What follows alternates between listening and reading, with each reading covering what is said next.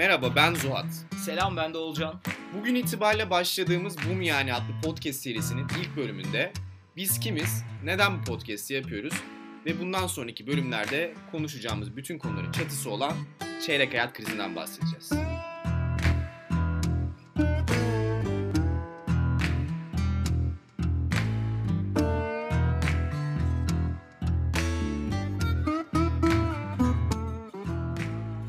Olcan biz kimizle başlayacağız dedik. Başla abi.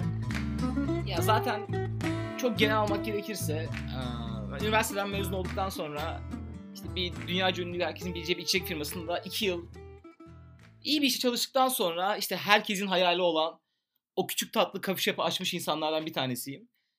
İki yıl kadar da Beşiktaş'ta o kendi tatlı kafe shop'ıma haftada 7 gün 24 saat benzin istasyonu gibi zaman ayırdıktan sonra bu podcast'te konu olacak soruları sormaya başladığım için ee, ve bu kurduğum hayallerin çoğunun benim hayallerim olmadığını farkına vardığım için e, o işten de yakın bir zaman önce kendi hisselerimi devredip ayrıldım. Ve e, zaten bundan sonrası da söyleyeceğim her şey bundan sonra bölümlerde konuşacağımız şeyler. Genel olarak böyle. Peki sen Zu? Abi benim de klasik hikaye. İşte üniversite sınavına hazırlandım. İşte derece yap, derece yaptım özel bir okula burslu git. Okey. Mezun oldun, iş bul. Tamam. İşte bir master'ın da yap o arada. Onu da hallettim. Ve aradan işte zaman geçti ve bir şeyler yolunda değil. Farkındayım yani. Doğru doğru yapmıyorum bir şeyleri. Ama zamana bıraktım bir yandan. Yani. Çünkü hayatta yeniyim. Belki dedim belli bir şeyler değişir. E baktım hiçbir şey değişmiyor. E zaman da akıp geçiyor. Bu sefer senden yeni beklentiler oluyor evlenmen gibi. O zaman da şey diyorsun. E ben işte okudum, mezun oldum, işe girdim, evleneceğim, çocuk yapacağım, emekli olacağım. Bu mu yani? Bu mu yani diyorsun hani. Bu da zaten bizim bundan sonraki diyeceğimiz bütün bu mu yanilerin en tepesindeki evet. bu mu yani oluyor. Çatı bu mu yani? Öz hakiki bu mu yani sorumuz hep buradan başlıyor. İşte o şey. bu mu yani bu mu yani. Bu mu yani dedikten sonra da abi bu değil. E peki o zaman ne? Hı hı. Ben yaklaşık bir 6 ay önce işimi bıraktım. İstanbul'dan ayrıldım. Her şeyden uzaklaştım ve tam zamanlı olarak bu sorunun cevabını aramaya başladım. Senle beraber aramaya başladık aslında yani. Bu podcast'i yapma amacımıza da gelirsek hani biz şu an çalışmadan tam zamanlı takıntı gibi bu sorunun cevabında koşuyoruz. Bunun için kitaplar okuyoruz, bir şeyler izliyoruz, araştırıyoruz, seninle konuşup kafa açıyoruz. Bunu dedik ki başka insanlarla da paylaşalım. Ve abi araştırdıkça aslında ya Türkiye'de biraz daha böyle özgür olmak falan tabu ya. işini bırakmak, marjinalleşmek falan. Ama yurt dışında bu işi tam zamanlı yapıp hatta bunu da bir sektöre bile dönüştürmüş neredeyse. Bir sürü insan olduğunu fark ettik ve onlar Amerikalı olduğu için bu sorunu yaşamıyorlar. Biz de aynı sorunları yaşıyoruz. Onlar bu sorunları konuşmaya başlamışlar ve kabul etmişler. Bir de şeyden bahsedelim. Hani podcast kavramı ile ilk defa tanışan, ne olduğunu bilmeyen ya da kafası bu konuda karışık olan insanlar için podcast nedir? Podcast aslında düşündüğünüz gibi yani radyodaki geleneksel o programların on demand hali yani istediğiniz zaman işte indirip dinleyebildiğiniz hali değil. Yani YouTube televizyon için neyse podcast dünyası da radyo için o. Yani herkesin bir söz hakkı var. Hı hı. Bu da bize bir söz hakkı verdi. Size de şöyle bir şey sağlıyor. Biliyoruz meşgul insanlarsınız, hayatınız çok hızlı ama serviste, otobüste, metroda ya da işte çalışırken bile ya da spor salonunda 20 dakika haftada kulaklıklarınızı takıp bizi dinleyebilirsiniz. Evet ve ya podcast'i yapma amacımız kesinlikle herkes işinden istifa etsin ve kocaman dağlarda yaşayan bir grup olanından ziyade zaten bir şeylerin ters gittiğini hissediyorsanız bu podcast dinlediğin zaman e, çok yani size faydalı olacağını düşünüyoruz. Çünkü sorulacak çok soru var. Sadece doğru soruyu soramadığımız için hiçbir cevap bulamıyoruz. Çünkü yoğun bir iş hayatında soru sormak bile zor bir şey. Akşam eve gelip o kadar işin arasında bir de kendine uğraşmak istemiyor insan. İçki evet. içiyor. Evet biz de dedik. Sıkılıyor bir şey yapıyor. Dedik ki bir hafta boyunca bir konuya kafa yoralım. Okuduğumuz, araştırdığımız şeyleri konsantre bir hale getirip keyifli bir sohbet formatında insanların bilgisine sunalım. O zaman genel olarak ne bu 25 yaş krizi? Biraz bahsetsene. Abi 25 kaç yani çeyrek hayat krizi yani 25 yaşında başladığı aşağı yukarı iddia edilen bu kriz. Bence şu tanımlaması biraz zor ama yani hayatı hep bir oyun gibi görüyoruz ya işte. Bize bir şeyler dikte ediliyor. İşte okula gidiyorsun, sınava giriyorsun, mezun olup diplomanı alıyorsun, işe giriyorsun, evleniyorsun. Yani sürekli oyun bir oyundasın ve level level ilerliyorsun gibi. Hiç ne yapman gerektiğini, ne yapmak istediğini düşünmüyorsun. Ve bunu yaparken de şöyle bir varsayımın var. Yani gençliğin hiçbir zaman senden alınıp gitmeyecek. Sen hep genç kalacaksın, hiç yaşlanmayacaksın. Hı hı. Bence işte o gençliğin senden gitmeye başladığı ve gerçekten zamanın akıp gittiği bir şeyleri kaybettiğini anlamaya başladığın noktada her şeyi bir anda sorgulamaya başlıyorsun. Sorular sormaya başlıyorsun ve şöyle bir dilemma yaşıyorsun. Yaşın 25-30 arasında bir yerdesin genellikle. O yaşa kadar yaptığın her şey o geldiğin konuma gelmek için bir sürü şey inşa ediyorsun, üst üste koyuyorsun. Hı hı. Ve onun yanlış olduğunu kendine itiraf etmen çok zor. Çünkü alternatifi o güne kadar yaptığın her şeyi yıkıp yeni bir yol inşa etmek. Aynen öyle. Ve abi yani dediğin şey yüzde yüz katılıyorum ve aslında hep yani üniversite bitene kadar çözeceğin matematik sorusunu sen belirleyemiyorsun. Onlar sana veriyor. Senin tek görevin o matematik sorusunu çözeceksin veya çözemeyeceksin. Sonra gerçek hayat başlıyor. Bir yerlerde işe giriyorsun. Bu sefer de o matematik sorusu gibi dış dünyanın isteklerini yönetmeye başlıyorsun. Ailemin benden beklentisi. İşte dış dünyanın arkadaşlarımın beni nasıl gördüğü. işte Instagram'a nasıl fotoğraf koyduğun. Ki o zaten bence bambaşka bir bölümün konusu olacak yani. Kesin konusu. Mükemmel araştırmalar var çünkü. E bu sefer de yani o zaman matematik öğretmeninin istediği sorunları çözüyordu. E şimdi de ailenin ve arkadaşlarının dış dünyanın istediği sorunları çözümleri üretiyorsun. E peki abi bütün bu kurduğumuz hayaller kimin bu kurduğumuz hayaller? Büyük ev ablukalar. Bartu soruyu sordun ama cevap vermedin abi. Ve her bütün sorun buradan başlıyor. Hiç, bunların hiçbirini biz te- tercih etmedik. Ya bir hayal uğruna çılgınca çalışman gerektiğini sana farz ettiriliyor. Ama yani bu hayalin sana ait olmadığını fark ettiğin anda tamamen bir aptal gibi hissediyorsun. Kesinlikle. Ve işte yani benim çok sevdiğim bir söz. Eğer bir yerde oturup düşünüyorsan asla gerçek olmayacak bu. Bir şeyleri senin sesli söylemeye başlaman gerekiyor. Bu arada bu podcast de bizim bir şekilde aslında düşündüğümüz zaman sesli söyleme biçimimiz. Hani dışarıda Evet. arkadaşlarımıza söylüyoruz. Şu anda daha çok insana söylemeye çalışıyoruz. Başta söylediğimiz gibi sesimizi duyurmaya çalışıyoruz. Çünkü Evet abi. yani yalnız olmadığımızı biliyoruz. Siz de yalnız hissetmeyin diye aslında biraz bunları paylaşıyoruz. Yani bu duyguların ucundan bir yerinden olsa bile evet abi ben de bu şekilde düşünüyorum diyorsanız ki bu dakikaya kadar bizimle kaldıysanız bence diyorsunuzdur. Şu an için size verebileceğimiz en iyi şeylerden biri en azından yalnız olmadığınızı hissettirmek. Evet abi. Ve Hatta bunu biraz daha açalım. Aslında bu ne kadar genele yaygın bir sorun. Hı hı. Yani bu çeyrek hayat krizi yurt dışından gelen bir terim. Quarter life crisis diye. Hı hı. YouTube'da bulabileceğiniz şöyle bir TED konuşması var. İşte Quarter Life Crisis TED diye yazarsanız gelecekte burada birkaç tane kritik istatistik var. Bu durumun ne kadar genele yaygın olduğunu özetliyor aslında. İlki şu, Amerika özelinde bir araştırma bu. Ama Türkiye'de durum Çok Amerika'dan daha vahimdir çok eminiz daha ki. vahimdir. Bizim jenerasyonumuzda yani millennial dedikleri jenerasyonda çalışanların %70'i işleriyle bağ kuramıyor. Hı hı. İşlerinden kopuk durumdalar. Hatta bu %70'in içindeki 5 kişiden biri işini sabote eder durumda.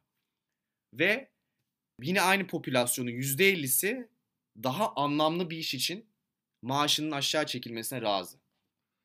Ya bu bile bizim bizden bir önceki jenerasyonla yani bizi yönlendiren insanlarla ne kadar ayrıldığımızın göstergesi. Bir anlam için kazandığımız paradan vazgeçmeye okeyiz. Evet yani ev için, araba için, hani güven hissi için çalışmak bizim DNA'mızda yok. Evet. Ki o, yani sonraki bölümlerde konuşacağımız bu eğitim konusunda falan da altın çok daha güzel doldurabileceğimiz şeyler bunlar. Yani o mindset'in artık bize aktarılmadığı çok net. Anlam arayışımızdan, mutluluk arayışımızdan. Evet çok daha aslında derinlere inen bir prob- problem ve bunun üzerine birçok bölümümüz olacak. Şu an sadece yapabileceğimiz özet geçebilmek ve eğer teşhisi koyduysak yani çeyrek hayat krizi nedir kafamızda oturduysa yani sadece sorunlardan bahsetmeyelim bu podcast'te genel olarak sadece bölümde değil bir çözüm haritası da sunalım insanlara istiyoruz. Evet yani çok basit de olsa en azından birkaç adımda ya bu podcast dinleyip bittiğinde bir şey yapmak gerekiyor. Bu ikilemi siz de yaşıyorsanız ve arada sıkışıp kaldıysanız E, Beraber bir adım atalım. ne yapabilirsiniz? Dört aşamalı bir plan oluşturduk biz. İlk aşamada şu, sorular sorarak başlayın. Değişim küçük bir soruyla başlayabilir. Bu çok soyut bir adımmış gibi gelmesin size kesinlikle. Ya doğru soruları sora- sorabildiğinizde doğru değişim de tetikleyebiliyorsunuz kesinlikle. Ama işte siz eğer soruları sormayı erteleyip görmezden gelip kasıtlı olarak bu konuda cahili oynamayı tercih ederseniz Hiçbir şey değişmeyecek. geçici bir çözüm olur kesinlikle. Çözüm bile diyemem buna. Bununla bir noktada bence herkesin yüzleşmesi lazım. Ya da şu şekilde söyleyeyim. Bununla yüzleşmek, bu soruları sorma cesareti bulmak herkesin kendi sorumluluğu. Ve abi mesela ben hep şunu düşünüyordum. Hep şunu diyorum ya diyoruz hemen konuşurken. Mesela iki yıl önceki halime gidip konuşma şansım olsa mesela bunları bunları bunları kesinlikle ona söylerdim diye. Ben mesela abi kendime hep iki yıl sonraki tam 30'una basmış, basmış olacağına karşı bir sorumluluk hissediyorum ona. Ya 30 yaşındaki halime yaptığım adımlarla, verdiğim kararlarla bir sorumluluğum var. Evet ve şu anda mevcut bir sorunu görmezden gelmek, ertelemek, ötelemek 30 yaşındaki kendinize ya da bundan birkaç yıl sonraki kendinize yapabileceğiniz en kötü Evet. kötülük. Çünkü Şunu iyice demez iş mi? işten geçmiş olacak bu sefer. Şunu diyecek yani. E yani ne bekliyordun? Aynen öyle. Hayatın tabii ki bu noktaya geldin. Neyi değiştirdin ki sen? O yüzden ilk aşama soruları Evet. sorun. Yüksek sesle sorun. Ve o da bir bizi kağıda yazarak sorun. ikinci aşamamıza getiriyor. Yazın abi. Yani yine çok soyut geliyor farkındayım. Ama hani o soruların böyle kafanızın içinde dönüp durmasına müsaade etmeyin. Hiç yoksa bir kağıt kalem alıp yazın. Nedir derdiniz? Çözüm olarak ne öğretebilirsiniz? Yazmanın üzerine, yazarak düşünmenin üzerine çok fazla çalışma var. Birçok işte kişisel gelişim gurusu günlük tutmayı, yazarak düşünmeyi tavsiye ediyor. Özellikle böyle spesifik bir sorun için kağıda dökmek aslında sorunu çok daha somutlaştırmanın ilk adımı. Evet ve hep orada kalıyor. Ertesi gün açıp baktığında da belki ruh halin değişmiş olacak. İşteki müdürün sana diyecek ki mükemmel çalışıyorsun ve dopamin salgılayacaksın, serotonin salgılayacaksın ama eve gelip o kağıda baktığın zaman diyeceksin ki abi hayır ya ben dün bambaşka bir şey istiyordum ve şu an sadece bir iltifat yüzünden terfi etmek istiyorum. Ya da yazmak saçma geliyorsa çıkıp birileriyle konuşun. Evet. Sesli Ses- söyleyin Sesinizi abi. duyurun. Belki insanlar size bambaşka perspektif getirecek. Bambaşka bir teklif getirecek. Evet yani tek başınıza bu sorunun altından kalkamayabilirsiniz. İnsanların yardımını istemekte problem yok. Bu aşamadan sonra da geldik en zor aşamaya. Vazgeçmek. Evet. Yani birçok sürecin tıkandığı nokta burası aslında.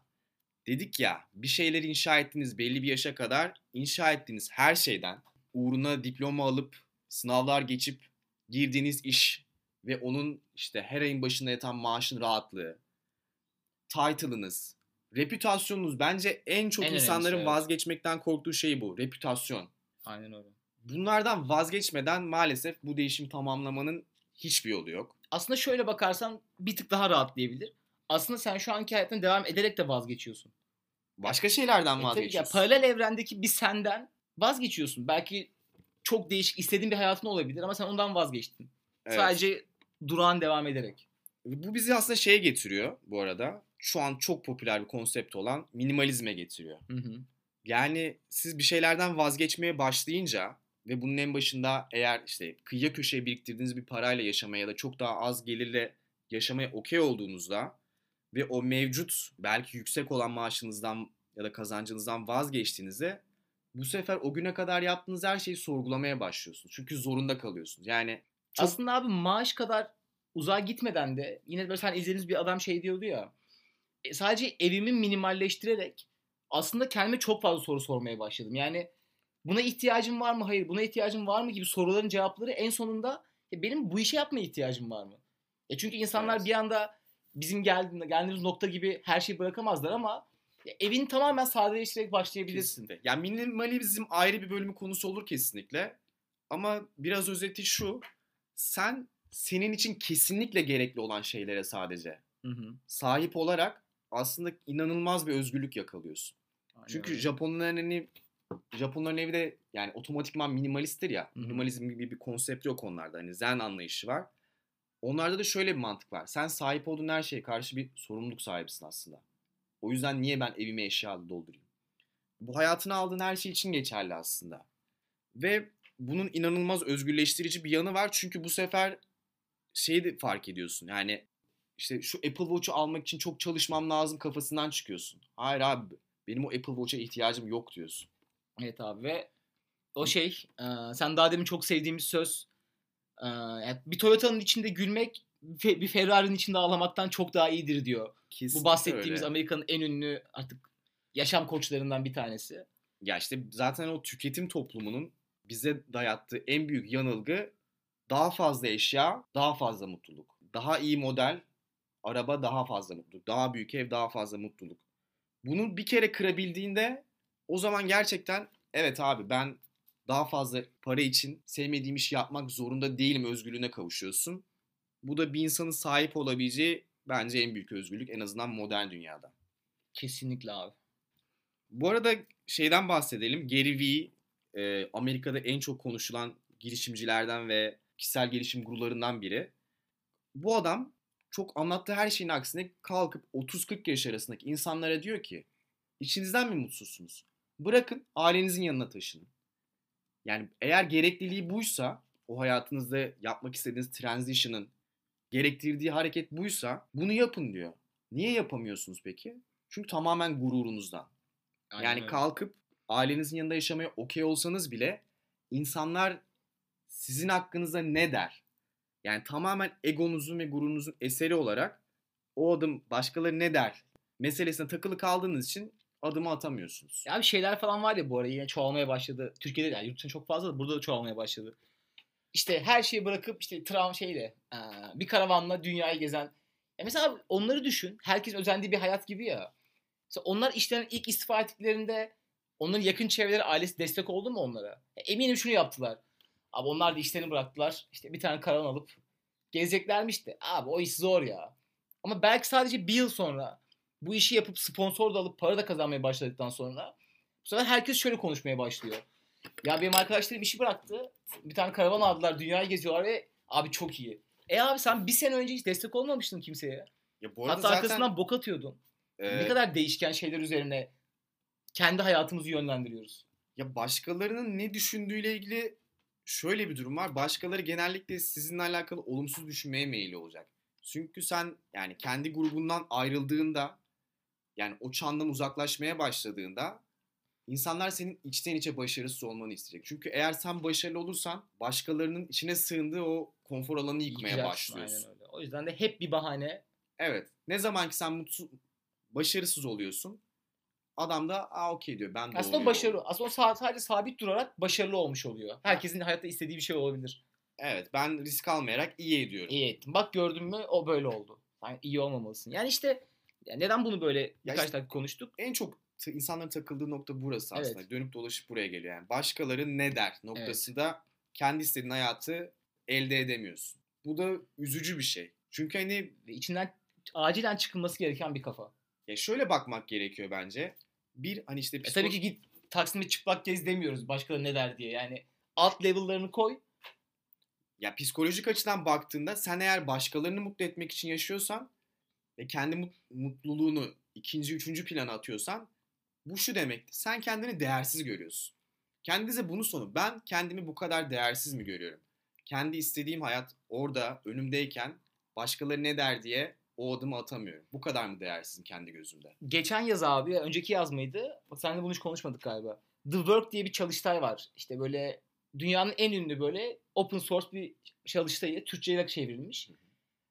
Ee, 4 saat sürüyor. Sürekli yazı yazıyorsun. Bittiğinde çoğu insan ağlıyor falan. Mesela orada çok güzel bir cümle vardı.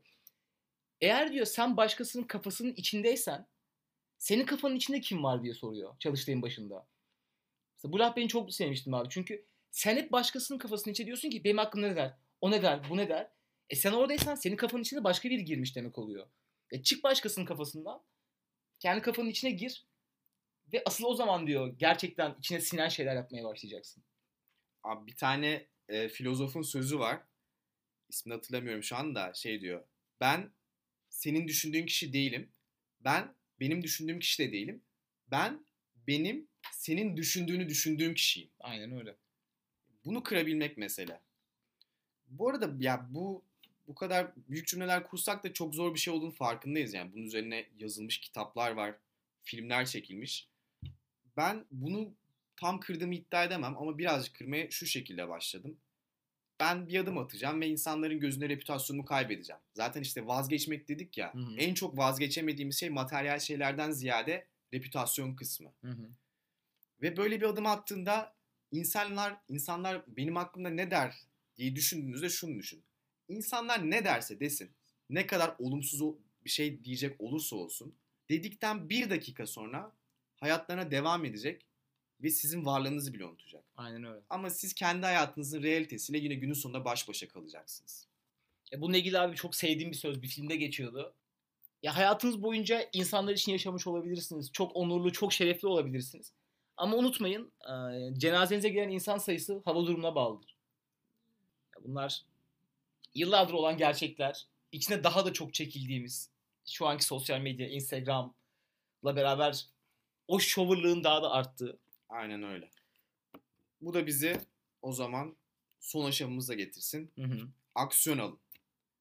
Yani düşünmek, evet ilk aşama, yazmak, konuşmak, bir şeylerden vazgeçebilmek ama aksiyon alamadıktan sonra günün sonunda hiçbirinin hiçbir anlamı yok. Ya işte bence bu ilk aşama için yani bizim bundan belki senle işte bir yıl önceki halimiz diyebilirim. Aslında 4 bizi ilk 1'e götürüyor. Yani aksiyon almak şu anda yeni sorgulayan insanlar için soru sormak oluyor. Hı hı.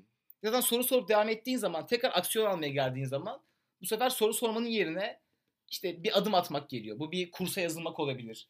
Evet. İşte istifa etmek olabilir. Bambaşka bir konuda yüksek lisans yapmak da olabilir. Ya bir şey beklentisi Ya olmasın. yine kurumsalda da kalıp çok mutlu olabilirsin. Evet yani Sadece mutsuzsan değiştirmen gerekiyor. bir daldan bir dala atlamak da her zaman mümkün değil bu yolda. Aynen öyle. Bazen aşağı düşmek gerekiyor.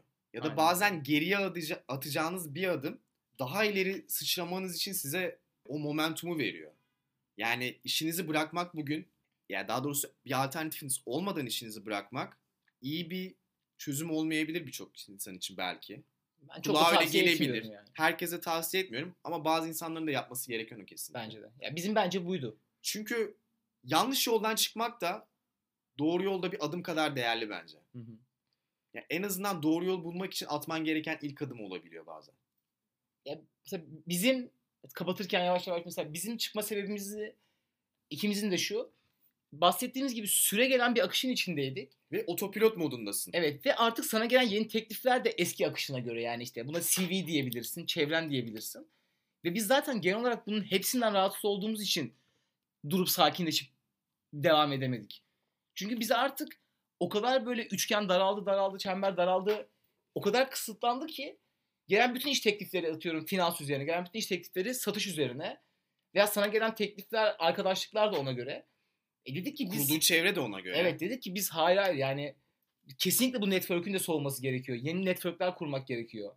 Ve bunu da aktif olarak haftanın 5 günü bir işin içindeyken biz başaramayacağımızı hissettiğimiz için istifa ettik ama az buçuk bir yolunda gittiğine inanıyorsan bu akıştan çıkmadan da yönünü birazcık değiştirebilirsin. Ya herkesin hikayesi farklı zaten. Hani herkes kendi yolunu çizecek ve her yol çok bambaşka olacak belki. Aynen. Bir daha bir şey var. Unutuyoruz hep. Nişantaşı Üniversitesi %80 indirim veriyor.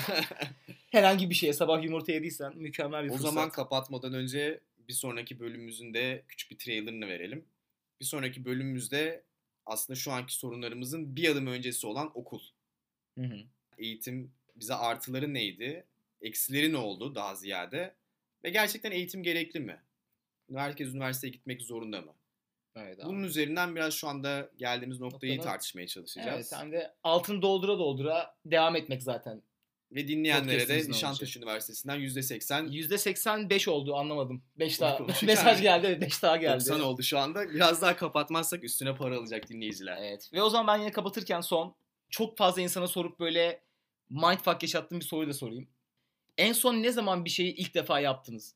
Bu işte hiç sushi yememiştim, sushi yedim gibi bir şey değil. Daha deneysel bir şey. Ha, en son hayatınızda ne zaman hep yapmak istediğiniz yeni bir şey yaptınız? Ben bu soruyu kime sorsam uzun sessizlikler sonucu ah be abi. E abi çünkü yani o kadar kısa bir döngünün içindesin ki yeni bir Evet. şeye yer yok Hiçbir yani. şey yapamıyorsun ve hiç yeni bir şey yapmadığın için hayatın hiç değişmediğini iddia ediyorsun. Ve herkes de aynı şeyleri yapıyorsun. Evet. O zaman bir sonraki bölüme kadar sizi bu soruyla baş başa bırakıyoruz. Baş başa bırakıyoruz. Ee, size bir teker bay numarası veriyorum şimdi. bu soruyu çok fazla düşünce çünkü desteğe ihtiyacınız oluyor. Otomatikman arıyorsunuz. Okey. Bir sonraki eğitim bölümümüze göre, göre değil, kadar. kadar görüşmek üzere. Görüşmek üzere. Bay bay. Hoşçakalın.